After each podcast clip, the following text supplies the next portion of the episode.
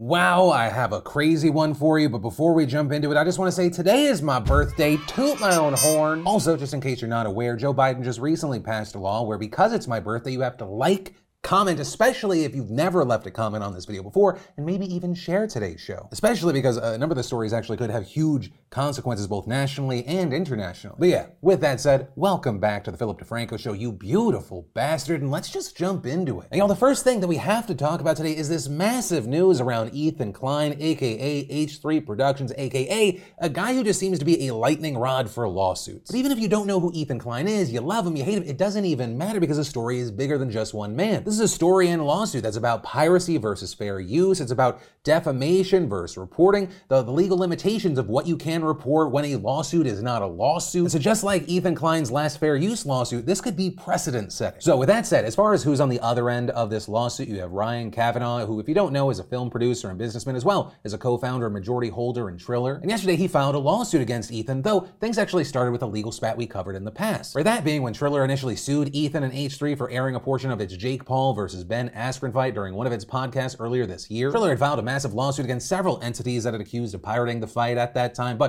a court dismissed the majority of the defendants. Though it did allow for Triller to refile against outlets individually, leading to a separate suit against H3, and that lawsuit alleged copyright infringement among other claims. At that time, Ethan hit back saying that his inclusion of the fight should fall under fair use, which then leads us to yesterday. Ryan Kavanaugh wrote an essay titled The Dark Side of the Power of Social Media, explaining more about his recent lawsuit and why he's saying that he filed it. There we saw Ryan repeat claims that Ethan pirated and broadcasted that fight to millions of people, resulting in hundreds of millions of dollars in lost sales for Triller while Ethan profited. Also saying that Ethan initially seemed willing to settle, but then, quote, against all common legal practices, rather than negotiating a good faith, he disclosed his views on the suit and the terms of the discussed settlement on his podcast to millions of viewers and further disparaged Triller. Ryan going on to claim that this was a bad faith tactic and violation of litigation laws. And all of that is kind of an explanation of the first part of the story, but then it moves from a piracy issue to a defamation issue. Because from there, Ryan claimed that Ethan has posted video after video attacking and slandering me personally, despite the fact that while I am a shareholder and co founder, I am not Triller. Right, among other things, accusing Ethan of trying to use his video titles to optimize search results so that his videos show up when someone searches the name Ryan Kavanaugh. Ryan adding that Ethan's followers have amplified the attacks. Ryan also specifically alleging that despite the fact that he has never met Ethan, Ethan has posted more than eight podcasts disparaging him, with those podcasts including false and harmful information. Ryan also pointing to a website Ethan made that compares him to Harvey Weinstein and then claimed that Ethan sent paid traffic to push disparaging articles to the top of Google search results about him, saying that he's encouraged H3 fans to attack him online and threaten his family. Ryan additionally brought up a Variety article that Ethan has referenced in the past with a headline that says Ryan was accused of running a Ponzi scheme. But Ryan arguing that Ethan is bringing up this article in bad faith because an update in the story notes that the situation was solved and that the complaint was never intentionally filed. Ryan also accused Ethan of making other defamatory remarks like claims that Ryan has not properly paid his employees or nanny and that he's gotten two DUIs, which Ryan says is false. With Kavanaugh also alleging that Ethan paid Wikipedia editors to quote destroy his page with negative additions, started a Reddit Reddit thread for people to plan attacks against him and gloat about their successes, and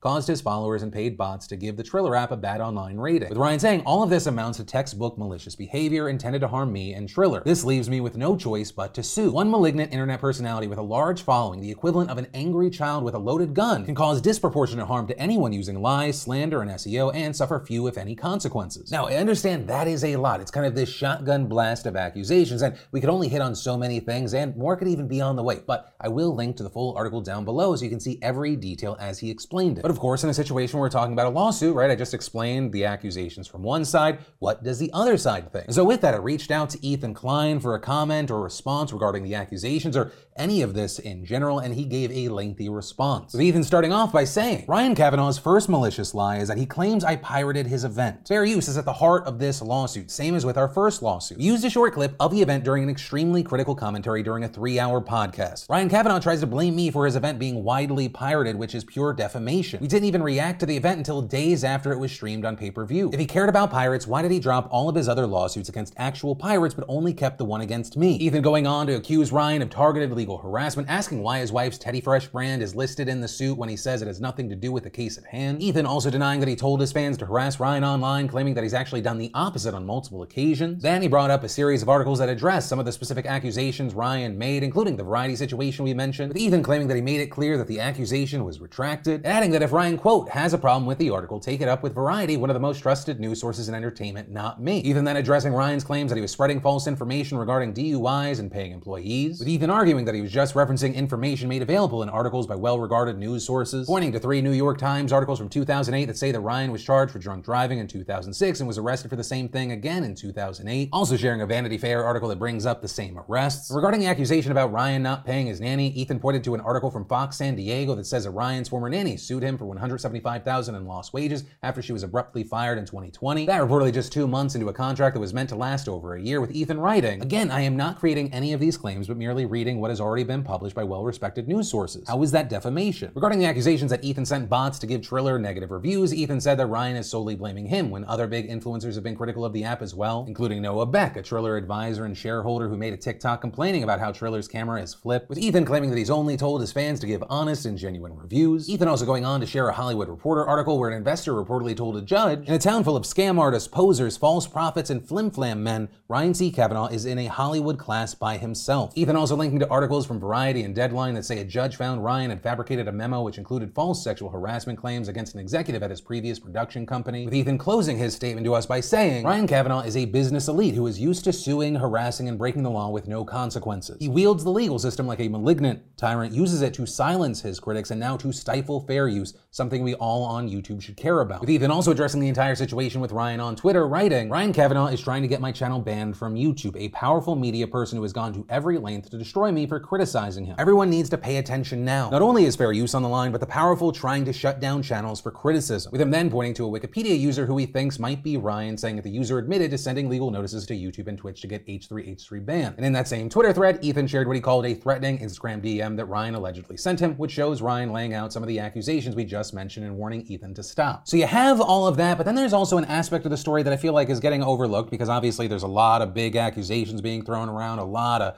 drama, but it was hit on really well by Eriq Gardner and the Hollywood Reporter who explained. A defamation case from the controversial entertainment veteran figures to explore a secret about the court system that hardly anyone knows about. Remember that Variety article that both Ethan and Ryan have mentioned? So as Gardner and the Hollywood Reporter explained, about a decade ago, an entity called Courthouse News Service began suing local court officials around the nation for not providing immediate or near immediate online access to court filings. And adding, this service experienced some success, making the argument that the First and Fourteenth Amendment required nothing short of transparency. And as a result, the Los Angeles Superior Court system opened a media portal for reporters. But Gardner going on to explain this is where it gets problematic, noting it takes a bit of time for court filings to be processed. Lawsuits are indexed and assigned, and for the few hours it takes for this to happen, reporters get access to what the LA Superior Court calls, quote, unfiled complaints, with the court even stamping the words unfiled on every pages of these filings. With Gardner then going on to ask and answer the question what would happen if a lawyer submitted a complaint into the system and then came to a quick settlement before the complaint got indexed, explaining that's what happened two years ago. Explaining that in 2017, Kavanaugh launched a new company, Proxima Media, and along with an individual named Elon Spar, he pursued a new entertainment stock exchange. But saying this then led to Kavanaugh and Spar pointing fingers at each other over funding and secrets. But then reporting within hours of submitting the complaint, Kavanaugh's rep was calling media outlets and insisting that no lawsuit had actually been filed and that news stories on the matter were defamatory, with Gardner noting, I know because I was the recipient of one of those phone calls. And reporting that Kavanaugh even put out a statement at that time accusing Variety and the Hollywood Reporter of having, quote, attempted to smear him by quoting from Spar's seeming legal filings. But then adding that Kavanaugh never did sue the Hollywood Reporter nor Variety over the stories about his tussle with Spar, saying whether he was satisfied by the clarifications appended to the articles or cowered by the admonishment that fair reporting privilege would cover these stories, he backed off. And potentially related to that situation or now Ethan, Gardner writing that when it comes to defamation law, most states, including California, have a defense known as fair reporting privilege, which basically means that anyone is free to talk about judicial and other governmental proceedings without fearing liability for repeating allegations made there. The only caveat is that the report has to be both a fair and true account of the public proceeding, and noting the media relies mightily on this privilege. And they're noting the example of how BuzzFeed beat defamation suits over its publication of the infamous Trump dossier. So yeah, like I said at the beginning of this story, a lot of stuff at play here, and depending on how things go, potentially massive consequences. But for now, we're gonna have to wait to see what happens, though. I mean, this is a developing story. Even right before I uploaded today's show, I saw Ethan Klein going live addressing this matter, so we may see even more information, more updates. But while we wait to see what happens from here, I do want to pass the question off to you.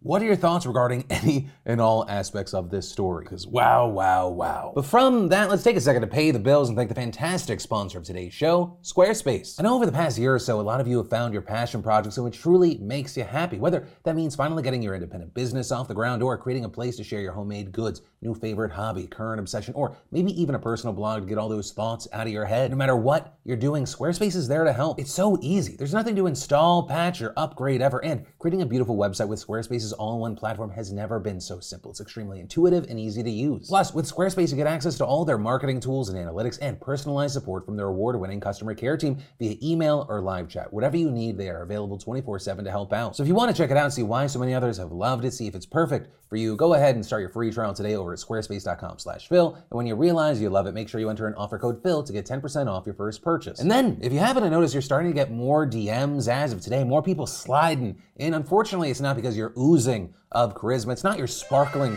personality. It's a, a, shitty reason. A new federal rule just went into effect yesterday that now allows debt collectors to message you via email, text, and even through DMs on social media. Now, with this new rule, there are also several rules that debt collectors will still have to follow. For one, if they reach out to you on social media, it does have to be a private message. It can't be a public comment section or anything viewable to anyone but you. Two, if they reach out by trying to friend you or add you as a contact, they have to be clear upfront that they are pursuing a debt. And three, they have to give you a way to opt out of receiving further communication from them on the social media platform that they reach out on. But still, with this, you have collection agencies unsurprisingly praising the new rules, which were greenlit by a Trump appointed former director of the Consumer Financial Protection Bureau who said that they intended to, quote, modernize the legal regime for debt collection. However, outside of the soul sucking debt collector community, a lot of people aren't happy with this. With, for example, a writer for the Washington Post pointing out that people are concerned that, quote, if left unchecked, this expanded access to consumers could very well contribute to new ways to harass struggling consumers. And adding, I've followed this issue for years, and while many companies operate within the law, illegal operations can do a lot of damage to innocent consumers. Debt collection isn't wicked, but it can lead to embarrassing, unethical, and illegal tactics. And they're noting, for example, that some companies try to collect debts even after they're no longer available, because for these companies, they're like, why not shake the tree to see what drops? And for me personally, this is a story, an issue. It's hard for me not to be biased on. I get very emotional with this topic. I live a very privileged and fortunate life right now, but when I was a young kid, I got in a lot of debt and I had to deal with debt collectors. And uh, like I know probably a lot of those people are just regular people that have a job, but then there are others that just take it to a weird, inhumane, cruel level. But yeah, on that happy note, I'll pass the question off to you. What are your thoughts regarding these new rules? And then let's talk about Omicron. Ah, oh, just as it felt like things were getting back to normal. The new COVID variant has been found on nearly every continent, with the vast majority of those cases being in South Africa and other countries in the region. That leading to many regions closing travel to try and keep Omicron out. With some of the strictest measures actually coming from Japan and Israel, both of which have closed their borders to essentially all foreigners, regardless of where they came from. And on top of that, at least in Israel, Israelis need to quarantine when returning home, regardless of whether or not they were vaccinated to help try and contain any potential Omicron outbreaks. But most of the measures issued by places like the United States, many European countries, South Korea, and China have centered around severely restricting or completely suspending flights from southern African countries. However, there is mounting evidence that the region, and especially South Africa itself, is getting a bad rap and that the cat was already out of the bag. It's increasingly looking like the virus was already in continents like Europe before its discovery was even made on November 24th. For example, Dutch officials have now said that they found Omicron in samples that were taken on November 19th and November 23rd, far earlier than it was believed to have ever first entered Europe, and even before Omicron was officially identified. On top of that, WHO officials are still trying to determine if Omicron is actually from southern Africa at all. So right now, it is possible that that region is being unfairly targeted with travel restrictions just for being the place that it was discovered and had the most time to test for patients for it and was transparent about it, which is also something that the head of the WHO hit on recently, saying, I well understand the concern of all countries to protect their citizens against a variant that we don't yet fully understand. But I am equally concerned that several member states are introducing blunt blanket measures that are not evidence based or effective on their own and which will only worsen inequities. But either way, Omicron has been traveling fast around the globe, and in fact, just today, here in the US. The first Omicron case confirmed, and not to brag,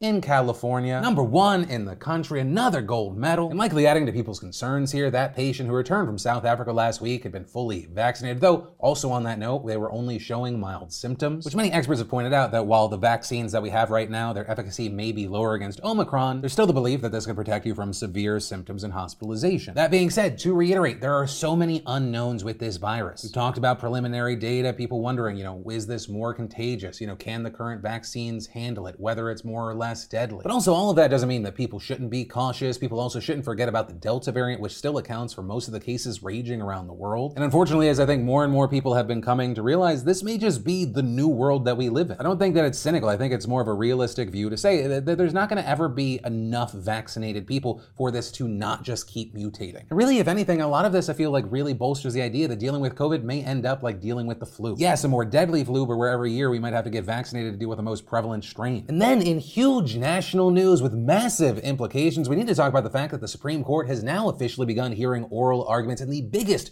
abortion case in decades as part of a challenge that could overturn Roe v. Wade and reverse legal precedents for reproductive rights that have been in place for nearly half a century. Right, and as we've talked about before, this case is based on a 2018 law out of Mississippi that banned most abortions after 15 weeks, with exceptions for, quote, severe fetal abnormality, but not rape and incest. And so with that, Mississippi's only abortion clinic sued, arguing that the law was unconstitutional. Then, both a district judge and a panel of the U.S. Court of Appeals for the Fifth Circuit ruled against the law, and the state appealed to the Supreme Court. And notably, when Mississippi asked the justices to take up its case in June of 2020, the state's Attorney General Lynn Fitch explicitly stated that the petition's questions, quote, do not require the court to overturn Roe or Planned Parenthood versus Casey, which is the 1992 case where the Supreme Court ruled and reaffirmed that states could not ban abortion before the fetus can live outside the womb, which is generally around 24 to 28 weeks. But all of that was before the court's conservatives solidified their supermajority with the appointment of Justice Amy Coney Barrett, who personally opposes abortion following the death of liberal Justice Ruth Bader Ginsburg. And so after the justices agreed to take up this case, Fitch filed a brief asking the High Court to overturn Roe and Casey. And so to be clear, as a result, if SCOTUS rules in favor of Mississippi, it doesn't just impact the state, this affects abortion rights nationwide. Right? Mississippi is one of the many Republican-held states that have passed abortion restrictions that lower courts have struck down because they violate Supreme Court decisions on fetal viability. And as a result, almost all of those laws are not in effect, with the exception of Texas, of course, because SCOTUS refused to block it while legal challenges play out. So if the justices uphold the Mississippi law, depending on the scope of their ruling, there are two possible overarching outcomes. First, the court could decide to uphold the 15-week ban, but not agree with Fitch's motion asking them to overturn Roe. So while that would undo the precedent for fetal viability set under Casey and allow states to ban abortions earlier, it would leave the 1973 ruling intact. But if the justices do decide to get rid of Roe, the impact would be way more extreme. Not only would it create a path for more states to pass laws that limit abortions, but it would also allow abortion bans to take effect incredibly quickly. With 22 states currently having laws in place that could be used to restrict abortion if Roe was struck down, that including 12 states that have what are known as trigger laws that would literally ban all or most abortions immediately if the precedent was overturned. But uh, we're not going to know what's going to happen for a little while now. The court is hearing the arguments today, yes, but they aren't expected to rule on the matter until spring or early summer. Though, as I was recording today, we started seeing reports that the conservative justices signaled today that they are leaning towards upholding Mississippi's ban. But notably here, the justices did not indicate whether they would agree to overrule Roe entirely. So with all of that said, yes, this does impact women's rights in general, but also sets up a major